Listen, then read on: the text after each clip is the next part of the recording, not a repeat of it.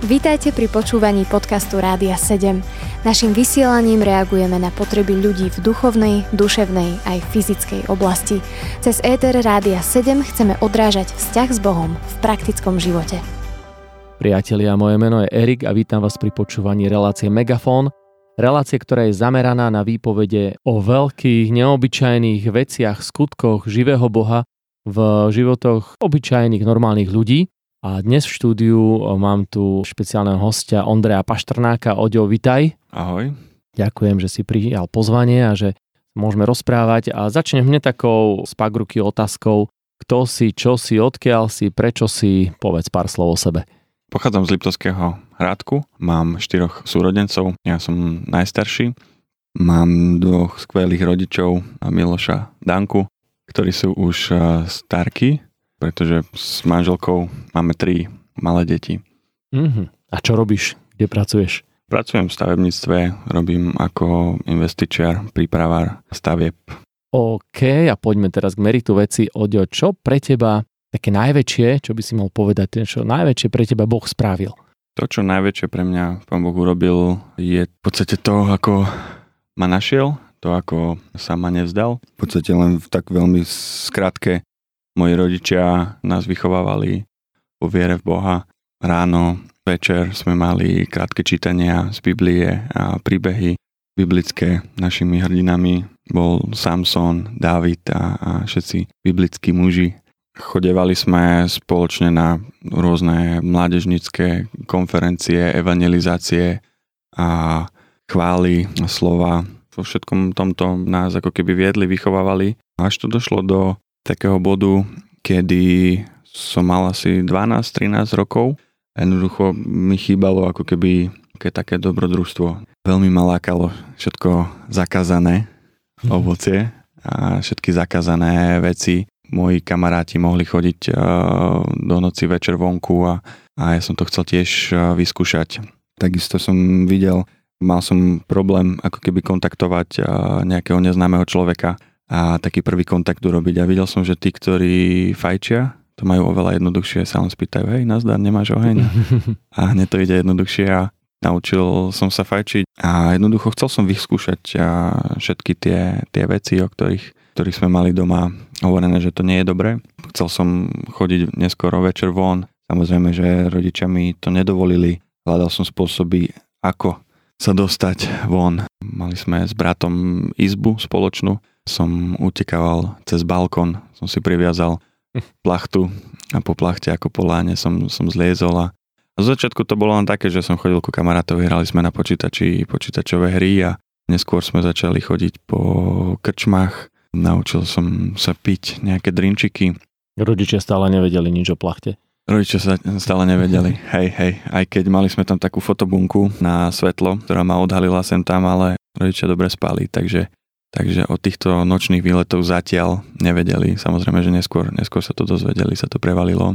No a niekde tam začali poprvýkrát aj také kontakty s eh, marihuanom, kde som si povedal, veď to je to isté ako tabak, vyskúšam to, dám si šluk 2, 3 a, a zo začiatku to nemalo nejaký efekt, nejaký vplyv. Mi to zdalo úplne obyčajné, akurát, akurát len zelený tabak. Až raz, keď som znova takto ušiel z, v noci z domu a, a u jedného kamaráta sme varili vývar mliekový z marihuany a, ja, že hovedzi. a bola to zelená žbrinda. A všetci sme to vypili a šli sme vonku, sme čakali, že čo sa bude diať a, a tí kamaráti v podstate zažili asi najhoršie stavy, aké, aké kedy mali. Jeden prežil vlastnú smrť, druhého zaseklo a mne sa to vtedy zapáčilo, na mňa to malo taký vplyv, že ja som sa smial úplne na všetkom. Mne sa slievali farby a, a som nevedel zastaviť smiať. A to bol taký moment, kedy som si povedal, wow, že to je celkom zaujímavé. Hmm, predpokladám, že to si nemal vtedy už 12? Vtedy som mal možno pred okolo 14 rokov som mal. Takisto aj na strednej škole sme mali možnosť eh, vybehnúť počas prestávok Mal som spolužiakov, ktorí, ktorí takisto hulili, tak každú veľkú prestávku sme utekli a sme zahulili a išli naspäť do školy. Bolo to až v takej miere, že už aj učiteľi o tom vedeli. Dokonca riaditeľ nás načapal raz na, na záchode cez veľkú prestávku, sme šli k nemu potom na výsluch nás cepoval strašne a bolo to vtipné. Pozeral som na jedného kamaráta, mu kutiky trhalo, druhý sa skrýval, aby, aby sa nesmial a pritom sme hovorili s riaditeľom o tom, že nás ide vyhodiť zo školy. A to bol už moment, kedy, kedy už aj rodičia videli a vedeli, že jednak fajčím a jednak fajčím aj niečo iné. Hej, aj, aj skrze školu, aj skrze to, keď som prišiel domov a sme sa rozprávali a ocino hovoril, že videl na mne, že mal som jednu zreničku obrovskú, druhú úplne maličku a, a jednoducho som inak reagoval na nich a takisto moji súrodenci to videli, lebo peniaze, ktoré si odkladali, im mizli. som im brával peniaze, lebo takisto aj ja som musel platiť za, za tie veci, kedy som to mal zadarmo, ale jednoducho niekedy sme sa museli poskladať viacerí a ísť po nejaký deal začali skrývať predo mnou peniaze aj moji súrodenci, lebo aj som si požičal, aj som im ukradol, aj som im vrátil, aj som im nevrátil. Ak ti môžem do toho vpadnúť, e, jak reagovali tvoji rodičia na to? To by ma zaujímalo, keď teda celé zistili. Moji rodičia boli veľmi sklamaní z toho. Hovorili mi o tom, aby som s tým prestal, že ma to stiahne, že to nie je dobré. Ale ja som nechcel. A pamätám si na jeden moment, kedy sme sedeli v kuchyni, jedálni teda, a sme sa rozprávali a už to bolo trošku také, bolo to niekde, niekde ku koncu strednej školy a ocino sa ma pýta a mi hovorí, že tak keď vidíš, že, že už te máš kontrolu nad tým, že prečo nepozveš do toho Ježiša Krista, prečo mu nepovieš, že nech ti s tým pomôže, prečo mu neodozdáš život v tejto oblasti. A ja ako som to počul, tak vo mne všetko ako keby sa burcovalo a, a znelo, že to je to posledné, čo urobíš. To ťa úplne zničí. Hej, to, to nesmeš to urobiť. To je úplne tá, tá najhoršia vec, ktorú, ktorú spravíš. A moji rodičia si na to spomínajú tak, že ja som im povedal len, že nedovolia mi. A odišiel som preč z tej miestnosti. Nemôžem to urobiť. A odišiel som preč a, a vtedy aj ocino videl, že ako keby už tá kontrola nad tým je niekde inde. Nedovolia mi v zmysle akom? Kto ti nedovolí? Ako keby vo mne sa to burcovalo a som mal ako keby také hlasy, ktoré som počul v hlave, že, že to je úplne najhoršia vec, ktorú môžeš urobiť a, a to, ťa, to ťa zničí, to ťa položí. Mm-hmm. A mali sme dohodnuté, že pôjdem na Stužkovú a po Stužkovej šiel som aj za riaditeľom a dohodol som aj s ním, že dostanem mesiac voľna, aby som mohol ísť na liečenie a ocino mi vybavil niekde v, na východe takých kresťanských kruhoch, aby, aby som mohol ísť na nejaký čas zmeniť prostredie, zmeniť návyky, zmeniť veci. A ešte jeden silný moment bol, kedy, kedy som prišiel taký túlený a trošku aj zjedovaný domov a som sa cítil tak previnilo aj voči ocinovi. A mu hovorím, že ja, ako ja neviem tie veci, hej, keď som voľne, neviem povedať nie. A ocino mi hovoril, že nič na tom, čo robíš, nemení, že si stále môj syn, že ťa stále mám rád a to bolo to, keď si sa pýtal, že ako reagovali moji rodičia. Veľmi jasne komunikovali, že sa im to nepáči, že s tým nesúhlasia, že je to zlé, že to bude mať dôsledky a môže mať zlé dôsledky. Ale zároveň e, jasne mi komunikovali, že ma majú radi, že som ich milovaný syn a že im záleží na mne. Wow, zaujímavo sa nám to rozbehlo. Dáme si teraz jednu pieseň. Milí poslucháči, po piesni sme späť. Počúvajte nás. Počúvate podcast Rádia 7. Milí posluchači, počúvate Megafón a ja v štúdiu sa rozprávam s Oďom o jeho príbehu, o tom, ako sa dostal k drogám, k mekým tvrdším. Vlastne skončili sme niekde na strednej škole, o tom, ako e, si plánoval nejakú odvíkačku, takže môžeme pokračovať. Čo sa dialo potom? Ešte by som sa vrátil k mojej mamke, ona to trošku ťažšie, myslím si, že znášala, lebo samozrejme s tými nočnými výletmi bolo spojené aj, aj iné aktivity, kde sme blbli a, a vymýšľali, čo v holej noci vykonať. A rozhodli sme sa, že ideme vykradnúť stánky. Čo dnes spravíme? Poďme a, kradnúť. Lebo tam boli zásoby tabakové a šeličo. A tak sme sa rozhodli, že prečo nie, sme to brali ako adrenalín, ako nejaké dobrodružstvo, ale malo to ďaleko siahle dôsledky, následky a jeden z toho bolo, že takisto nič, nič sa nedá skryť, nič sa nedá zatajiť a aj toto bolo odhalené. A dokonca to bolo odhalené tak, že policajti prišli po mňa a na výsluch práve keď sme boli na Campfeste, keď sme pripravovali Campfest a prišla tam policia a hľadali Ondreja Paštrnáka. Že ty si popri tom všetkom pripravoval ešte napríklad Campfest pre vysvetlenie kresťanský hudobný festival. Áno. Si bol taký aktívny ešte. Moji, moji rodičia. strany. Moji rodičia, áno, ja som tam bol ako, ako povinne, nepovinná jazda. Aha. Sme šli na policiu vypovedať a šla so mnou moja mamka, ona bola úplne z toho zdrvená, hotová. A bolo to ťažké vidieť aj pre mňa, že, že plače, že, že ten dôvod jej zármutku som ja. Takisto, takisto ako keby taká hamba, ktorá prišla aj na rodičov. Aj skrze, skrze túto vec, aj skrze vôbec v Liptovskom hrádku. Boli známi tým, že sa snažili aj evangelizovať a, a robiť rôzne veci pre mladých, pre, pre školy, vôbec ako pre mesto. A, a to celé prepuklo, tak, eh, tak mnohí sa im posmievali, mnohí ich ponižovali.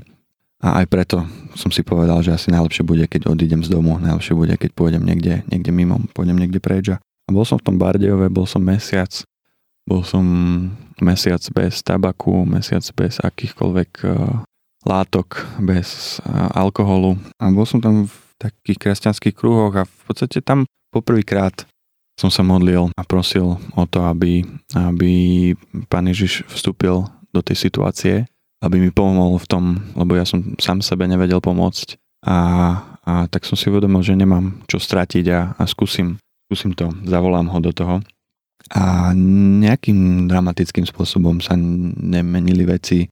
Ten mesiac ubehol, ja som sa vrátil domov. Čo nie je dlhá doba zase, mesiac, nie je až tak veľa? Áno, áno. A, a bolo to niekde, niekde pred Vianocami, asi dva dní predtým.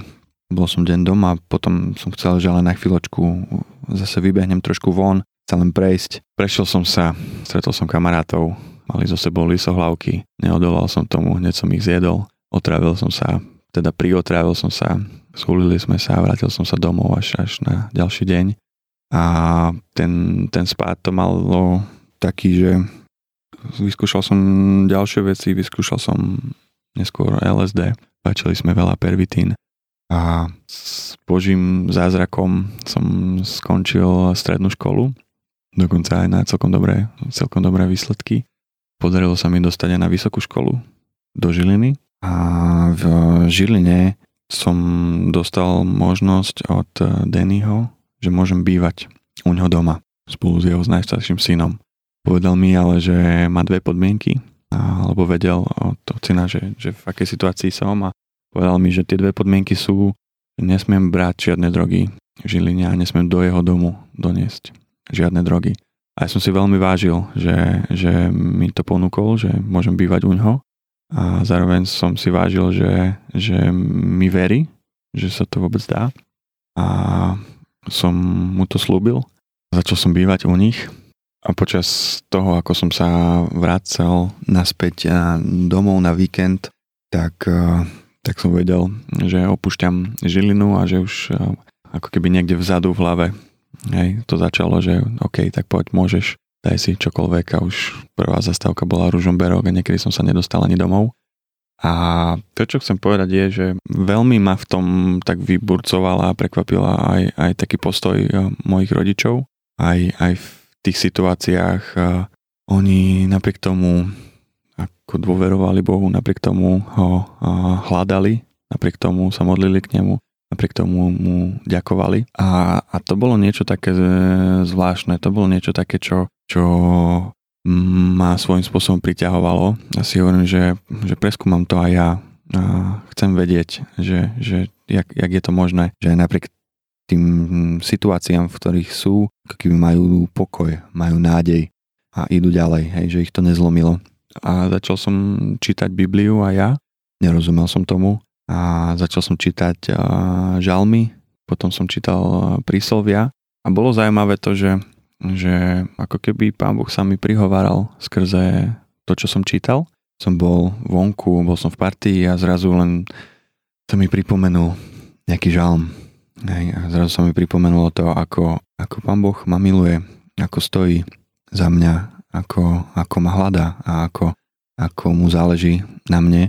Jeden z obľúbených žalmov, cez ktoré sa mi prihováral, bol, a keby si si vzal krídla rannej zory, aj keby si si ústlal záhroby, aj tam ťa doprevadí moja pravica a ako keby skrze to mi hovoril aj napriek tomu, čo robíš, aj napriek tomu, v čom si, ja som stále s tebou, ja som nezlomil palicu na tebou, mne záleží na tebe, moja pravica ťa vedie a, a doprevadí a ťa milujem takého, aký si. A to bolo niečo silnejšie ako, ako drogy, ako tá chuť na drogy. A to bolo to, čo ako keby v takých malých dávkach postupne aj práve v tých situáciách, kedy, kedy som si hryzol jazyk a, a mal nejaký absťak aj napríklad v tej Žiline, pretože som slúbil tomu Denimu, že nebudem brať drogy, tak, a, tak toto bolo to, čo mi pomáhalo prekonať tie veci a ísť ďalej.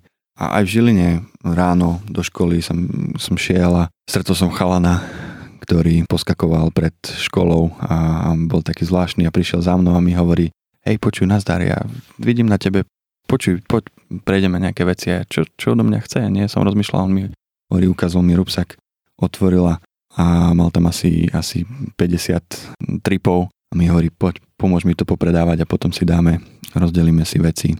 Ja hovorím, nemyslíš vážne, som normálne sa otočil a som musel utiecť preč. Ani som nebol v ten deň v škole. A rôzne, rôzne veci, ktoré, ktoré sa mi udeli aj v Žiline, kde Pán Boh aj skrze ľudí, aj skrze takú jeho milosť a jeho pravicu, ktorá bola so mnou, ma držal a chránil. OK, myslím, že sme všetci v napätí, ak toto celé dopadne, ak sa to vyvrbí, ale skôr ako si to vypočujeme, tak dajme si ešte ďalšiu pieseň. Po piesni sa stretneme znova, počúvajte nás. Počúvate podcast Rádia 7. Milí posluchači, vypočúvate Megafón a my sa tu v štúdiu príjemne rozprávame o nie celkom príjemných veciach alebo príjemných epizódach v živote. Oďa, ktorý tu so mnou sedí. Dostali sme sa v tom príbehu niekde na vysokú školu, prešiel si alebo stále si v tom príbehu prechádzaš Oďo cez, cez drogy čoraz e, nejaké silnejšie, ale zároveň ako keby Boh začal niečo s tebou robiť, začína to v tebe nejako pracovať na obidve strany Bývaš v Žiline u Dannyho Jonesa a sme zvedaví teda, ako to ďalej bude pokračovať. Pokračuje to tak, že musel som sa vrátiť e, domov, musel som prerušiť školu a tým pádom som sa rozhodol, že, že idem naspäť domov k rodičom, naspäť do svojho starého prostredia, do vzťahov, do ulic, do krčiem, kde to celé začalo. Ale vedel som, že potrebujem zmenu, a bol to taký kľúčový čas aj vo vzťahu s mojim ocinom, lebo zrazu sme museli byť veľa času spolu a som mu pomáhal na, na stavbách a mu pomáhal v práci. A zároveň ma veľmi lákalo a čítal som Božie slovo. Mal som také ranné stížka na balkóne ešte pred východom slnka. Mal som to veľmi ráda. A bol to taký čas, kedy ma pán Boh vábil k sebe a veľa hovoril o tom, aký je kým je a čo všetko robí. A videl som ako keby ten rozdiel a videl som zároveň to, že mám slobodu sa rozhodnúť. Mám slobodu rozhodnúť sa medzi tým, že budem, budem hľadať eh, Božiu tvár a budem investovať eh, čas a energiu ako keby do jeho veci, alebo som mal slobodu rozhodnúť sa a ísť vonku do krčmy. A len tam som videl, dal som si jedno pivo, mal som chud na tabak. Dal som si tabak, mal som chud na marihuana, dal som si druhé pivo, tretie a tak ďalej, tak ďalej. Už som skončil s tým, že som fajčil niekde pervitín. A rozhodol som sa, že s tým seknem, že prestanem chodiť von. Bol som na kolenách a, a modlil som sa, aby Boh dal milosť, aby mi dal silu a Pán Boh začal premieňať moje vnútro a začal jednať s hriechom v mojom vnútri, začal jednať s pocitom hamby a, a s pocitom viny. A, a ja som sa rozhodol mu to otvoriť, mu to odozdať a, a on takým postupným spôsobom to celé prikryl a, a zobral odo mňa a ja som mohol zažiť tú radosť z oslobodenia, z toho, že naozaj mohol nielen poznať z čítania, ale aj zakúsiť, že dobrý je Boh a že, že odpúšťa naše previnenia, že nespomína viac naše hriechy a on, on to celé ako keby sňal zo mňa. Už som nad tým nerozmýšľal.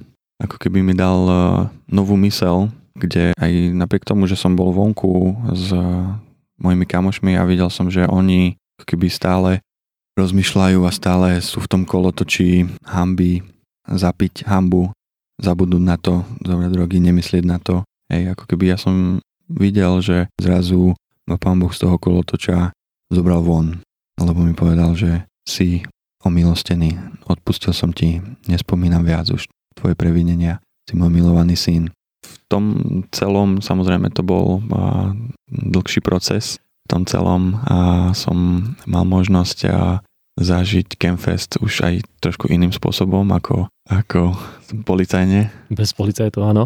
Na jednom výnimočnom Campfeste som stretol moju manželku, ktorá sa mi na prvý pohľad veľmi zapáčila a, a aj skrze ktorú na začiatku pán Boh veľa hovoril ku mne a, a tak ma utvrdzoval a priťahoval k sebe v situáciách, ktoré boli ako keby, kde som zažíval abstiaky, hej, kedy, kedy ja som mal proste zlé stavy, tak ju si pán Boh použil na to, aby mi hovoril práve konkrétne do tej situácie skrze Božie slovo, ktoré mi SMS-kou posielala o tom, že stojí pri mne, o tom, že mu nie je jedno, čo zažívam, čo prežívam a o, o tom, že je stále so mnou.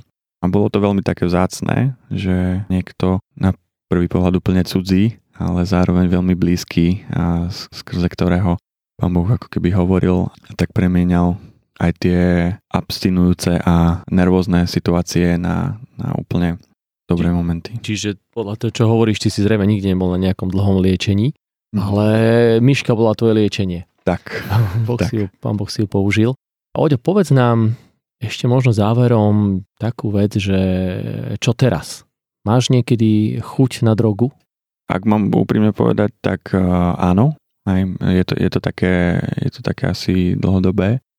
Každý, každý deň potrebujem s tým bojovať, ale nie je to niečo, čo by ma vyslovene lákalo. Nie, nie je to niečo, čo musím mať, lebo viem, že je niekto oveľa, oveľa lepší, oveľa, oveľa krajší, kto mi odpustil, kto ma omilostil a, a je to niekde vzadu, za mnou, nepotrebujem to k životu. Jeho potrebujem k životu. Viem, že ako náhle, ako náhle by som opustil alebo stratil jeho, tak som naspäť v tom, čom, z toho, čo ma vyťahol. Mm-hmm.